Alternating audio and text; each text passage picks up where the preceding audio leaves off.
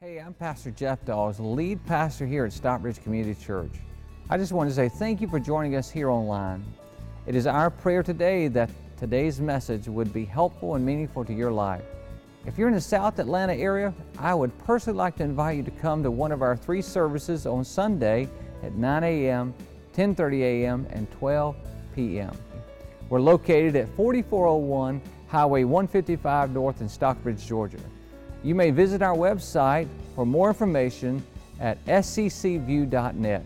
Again, that's sccview.net. Thanks again for listening. I hope that you have a wonderful day. Well, hello, everybody. It's so good to see you today. We're so glad that you are here. We're in a series called A Savior is Born.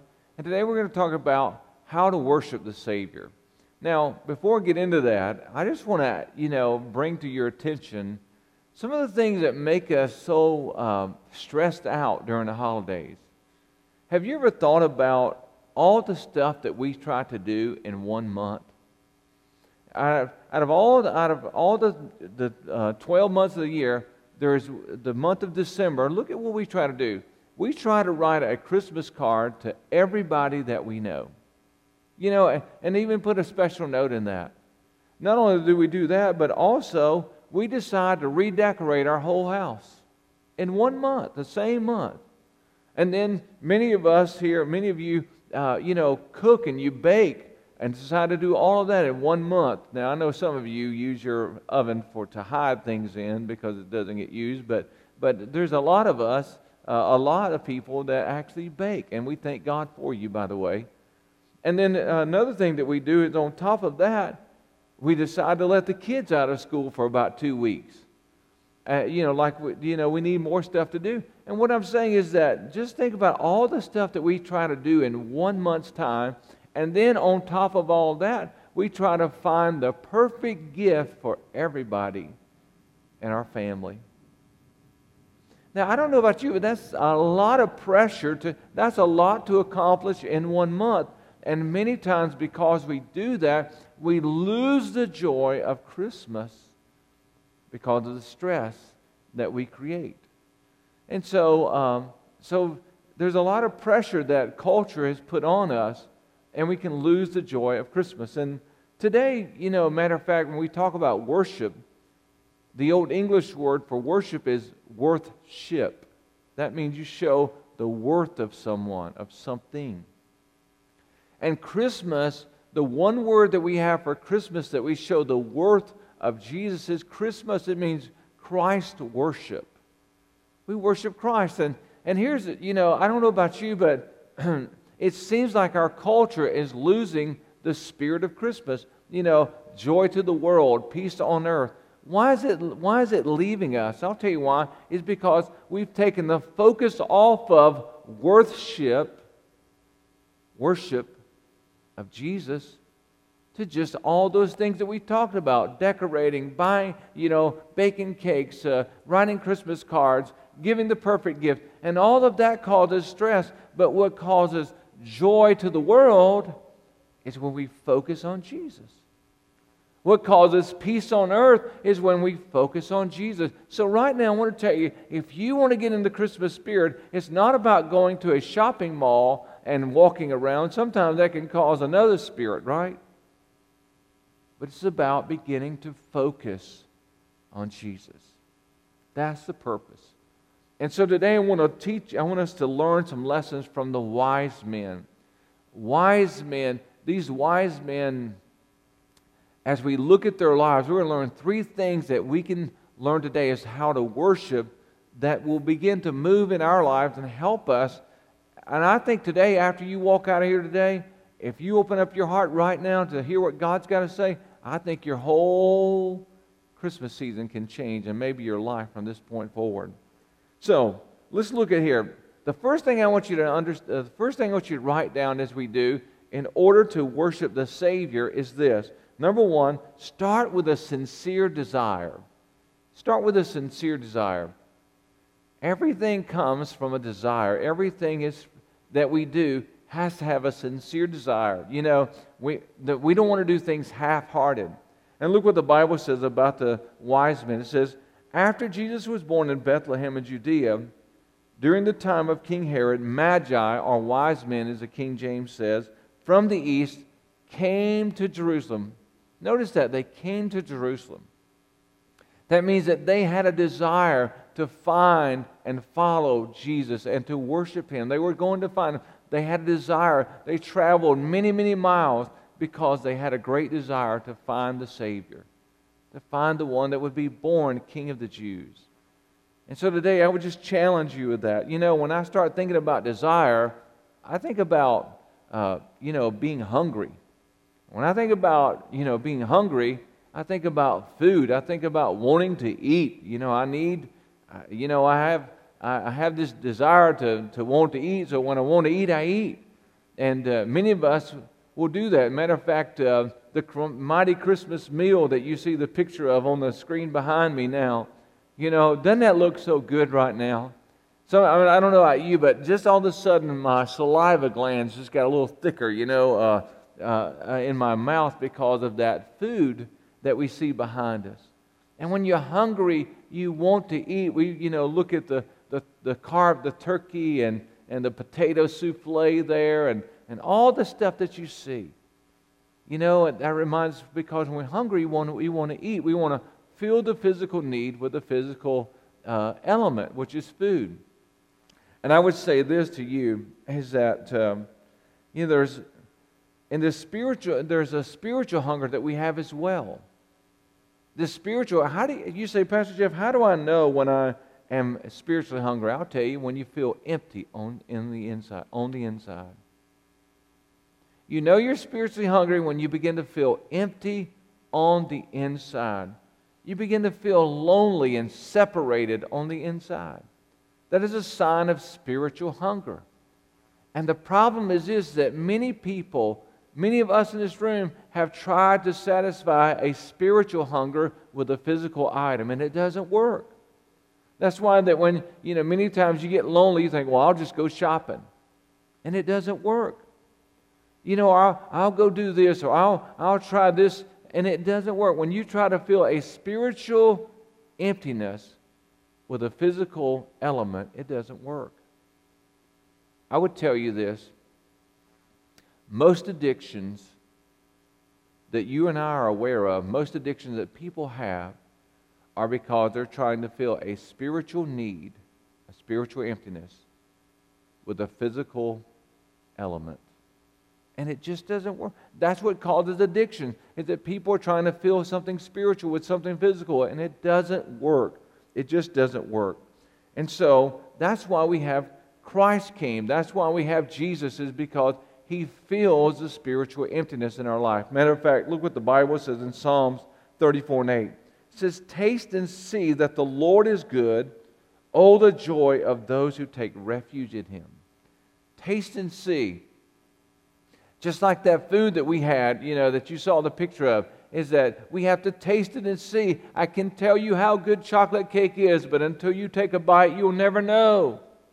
I can tell you how good God is, but until you call out to Him, until you seek Him, you will never get know. And by the way, wise men still seek Him. Wise people still seek Him.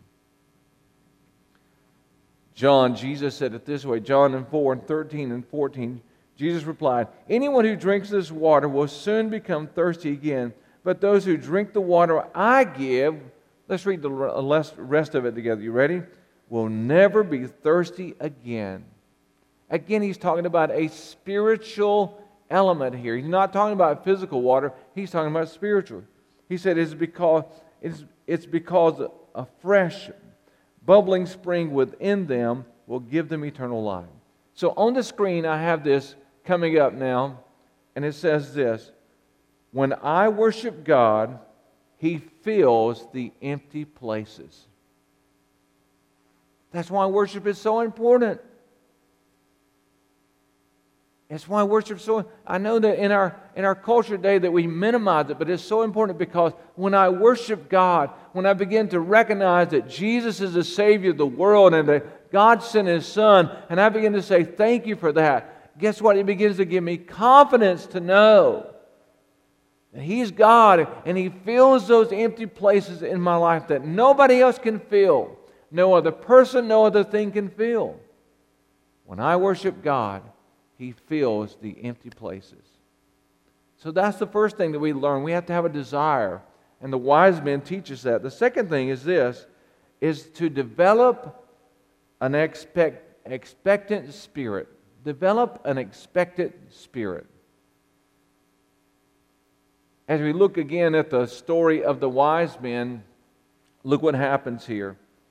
In Matthew 2 and 2, it says, Where is the newborn king of the Jews? As the wise men have just come, now they're seeking for Jesus. We saw his star as it rose, and we have come to worship him. They were asking King Herod this. Where is the newborn king of the Jews? We have saw his star as it rose, and we have come to worship him. And this is what I want to say. The wise men were coming to do one thing. They were coming to worship Jesus. The spirit of Christmas, remember what we said about the spirit of Christmas, is worship.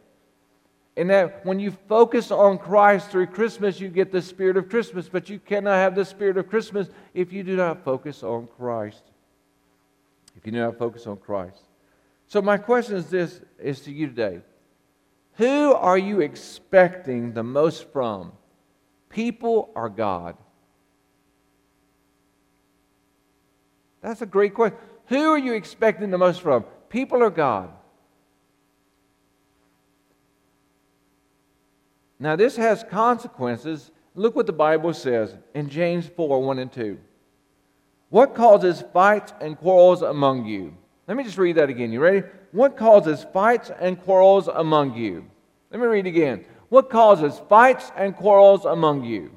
Okay? He's about to answer that right now. Listen to what he says. Don't they come from your desires that battle within you? You want something, but you don't get it. You kill and covet, but you cannot have what you want. You quarrel and fight. Notice that. You quarrel and fight. You do not have because why? You do not ask God. I want to tell you today that that is a secret of life. Now, watch this here. Here's, here's how we get in the spirit of Christmas. Look what happens here. On the screen again, it's coming up, and it's on your outline as well. Look what it says. Conflict happens when my expectations of people are too high and my expectations of God is too low. Did you see that? Conflict in your life happens when your expectation of people is too high. We expect, we expect, we expect, right? We expect people to do this. We expect people to, to do things that we think they should do, even though they don't know what we're thinking. We think that. But then, then when it comes to God, we don't expect a whole lot out of God, do we? I mean, come on, let's be honest. We don't really expect a whole lot out of God, do we? The one who can do everything, who knows every thought in our mind, the one who knows all about us, the one who created us, and He knows what we're thinking. He knows what's going through our mind, you know. And then our spouse and our children and our parents, you know what? They don't know what uh, we're thinking. They don't know what's going through our mind, and we expect so much out of them. You should have known, we say. And then to God, we don't expect hardly anything. Until we have a crisis, then we begin to beg, right?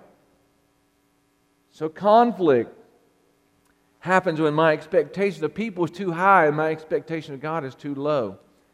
The Bible picks this up in Hebrews 11 6. Look what it says. And it is impossible to please who? God. Without what? Without faith. You know what another word for faith is? Expectation. Expecting. It is impossible to please God without expectation, without expecting something, without faith. He goes on to say, anyone who wants to come to him must believe that God exists and that he what? He rewards those who sincerely what? Seek him. These wise men had an expectant spirit. When they come to Jerusalem, they were expecting to find Jesus. They'd been following a star. They said, We've come to worship him. He's here somewhere, and we're coming to worship him. They're expecting Jesus to be there. And we have to learn to expect him to be there.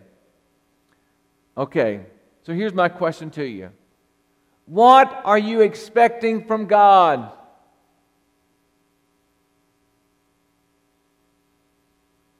What are you expecting? Matter of fact, maybe you're getting, maybe you're getting what you expect. Many of you sitting in this room, you're like, you're not expecting anything. And that's exactly what you're getting. And God feel, sounds dull and boring to you, and He's uninteresting. You know why? Because you don't expect anything. If you want your spiritual life to take off, we have to begin to expect God. We pray and expect. We pray and expect. We pray and expect. We live in a, a state of expectation that God is going to show up and God is going to do something. God's going to do something.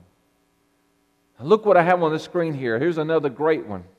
Worship raises my expectations of God and lowers my expectations of people.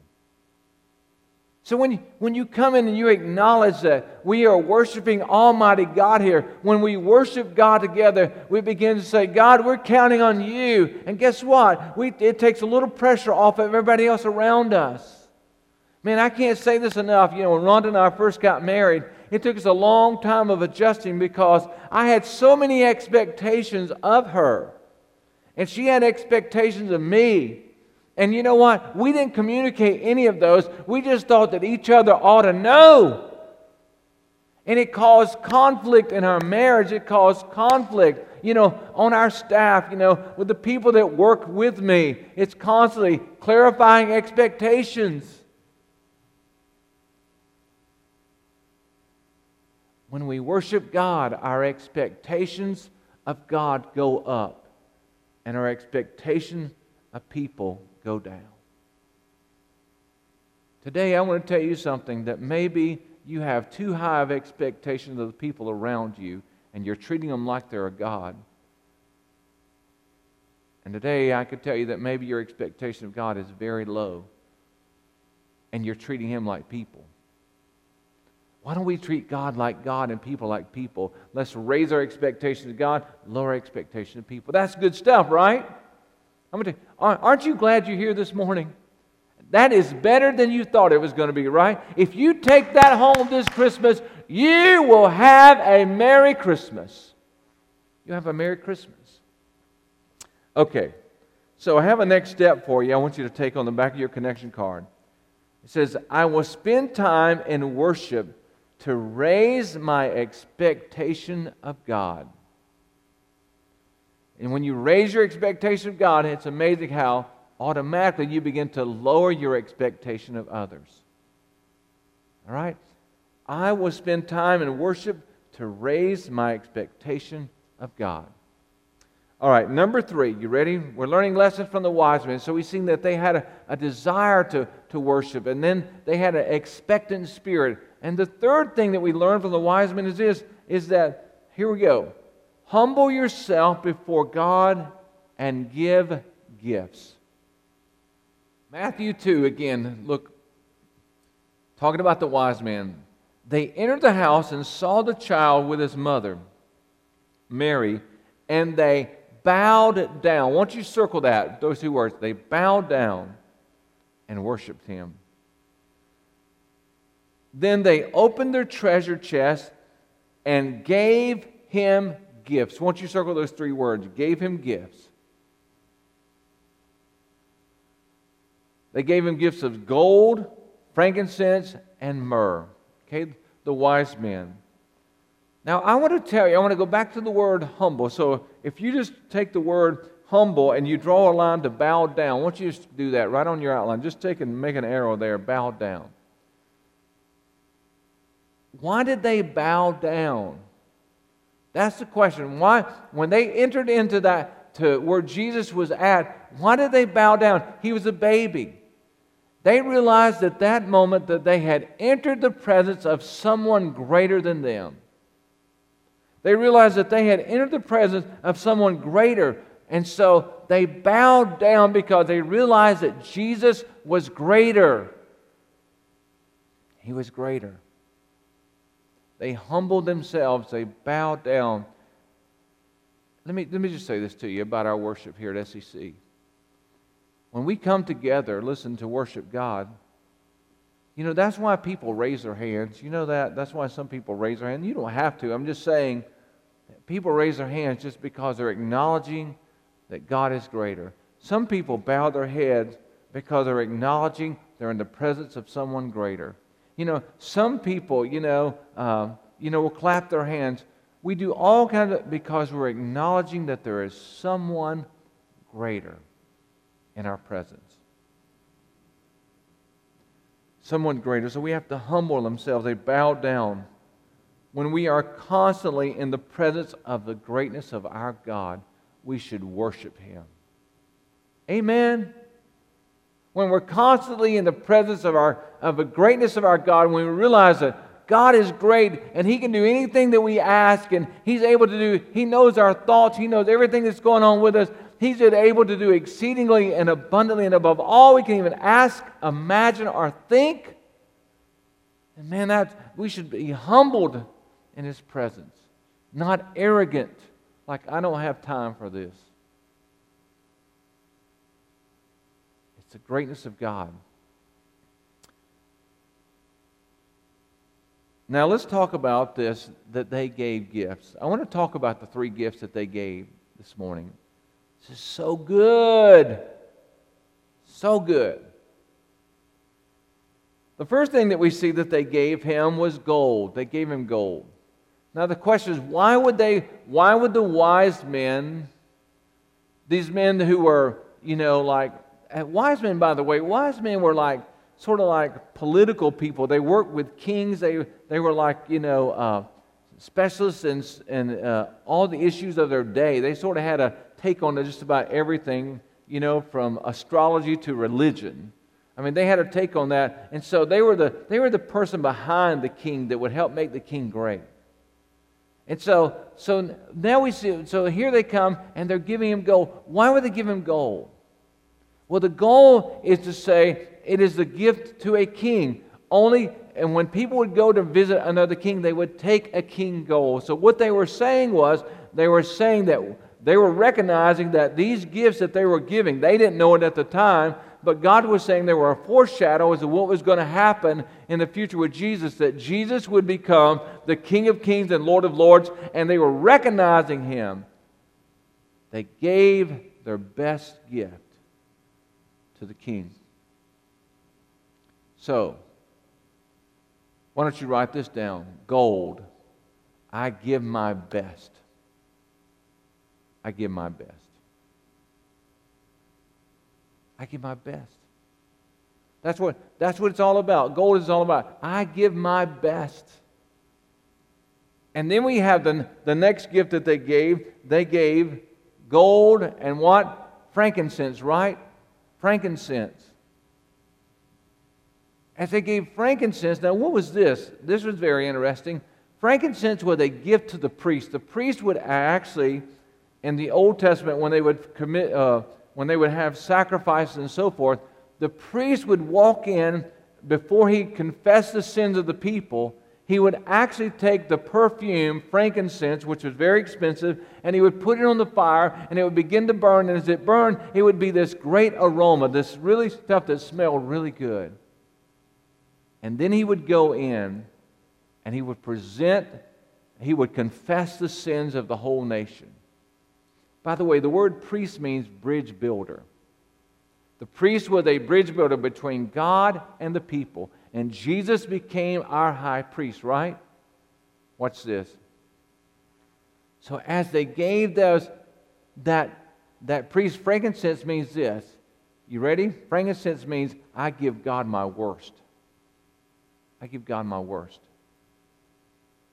Because it's what, before the, the, they would give, the, you know, would come in, they would confess their sin, the priest would go in and present this to the altar. They would burn frankincense, and right before he did that, he would begin to confess all the sins, the worst of the nation.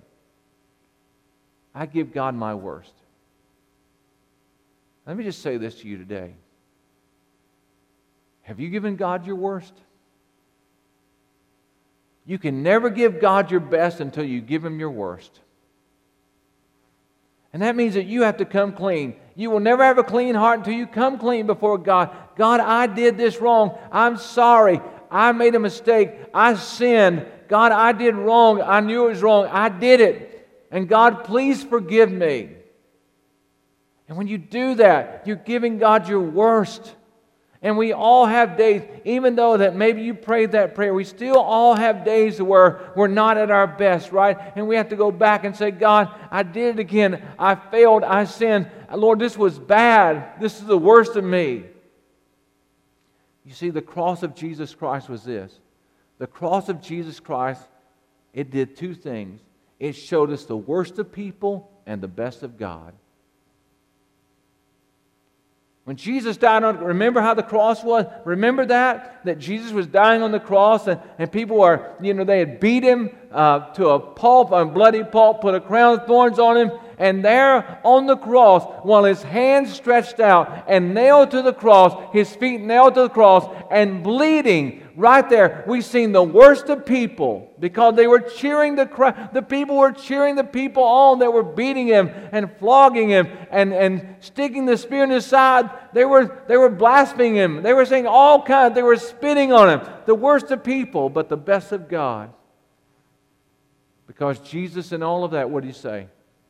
Father, forgive them, for they know not what they do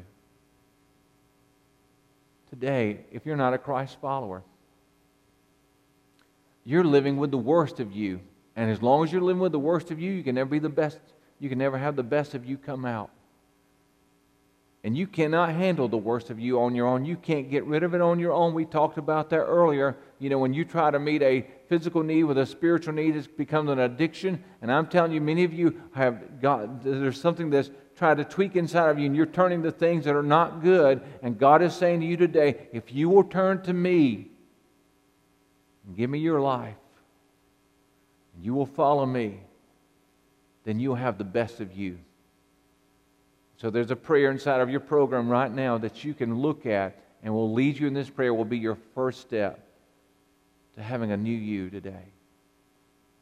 The last gift that they gave was a gift of myrrh gold, frankincense, and myrrh.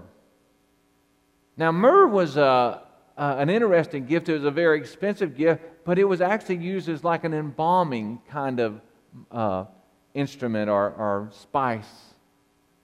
It was what they would put on the body of a person that had died to sort of uh, help him like a, sort of like an embalming fluid. That's the only way I know how to say it.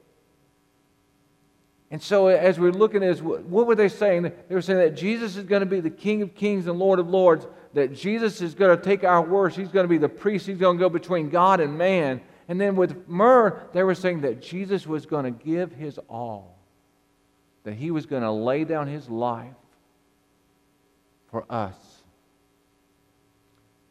Jesus gave his all so that we could live.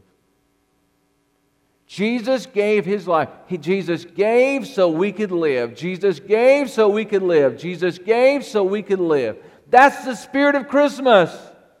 Yes, it's about a baby being born. It's about the Savior being born. It's about joy to the world. But the story didn't stop there. They said that, you know, those three wise men, he was born a king. He would be a priest before God, before us, but he would die for our sins. And they knew that the story didn't stop there. But 33 years later, he would die for us.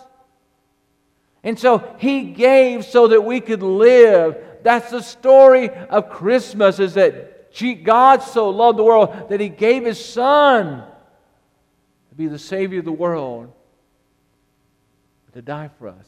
He gave so we could live. So they gave gifts. Would you write this down, the third thing here? is that with myrrh, I give so others can live. I give so others can live.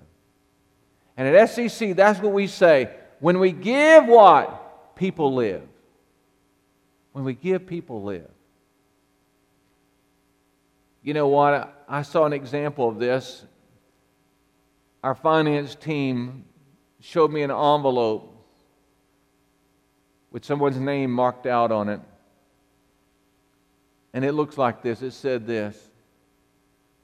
They gave the gift of $1 and they said, This is all that I have.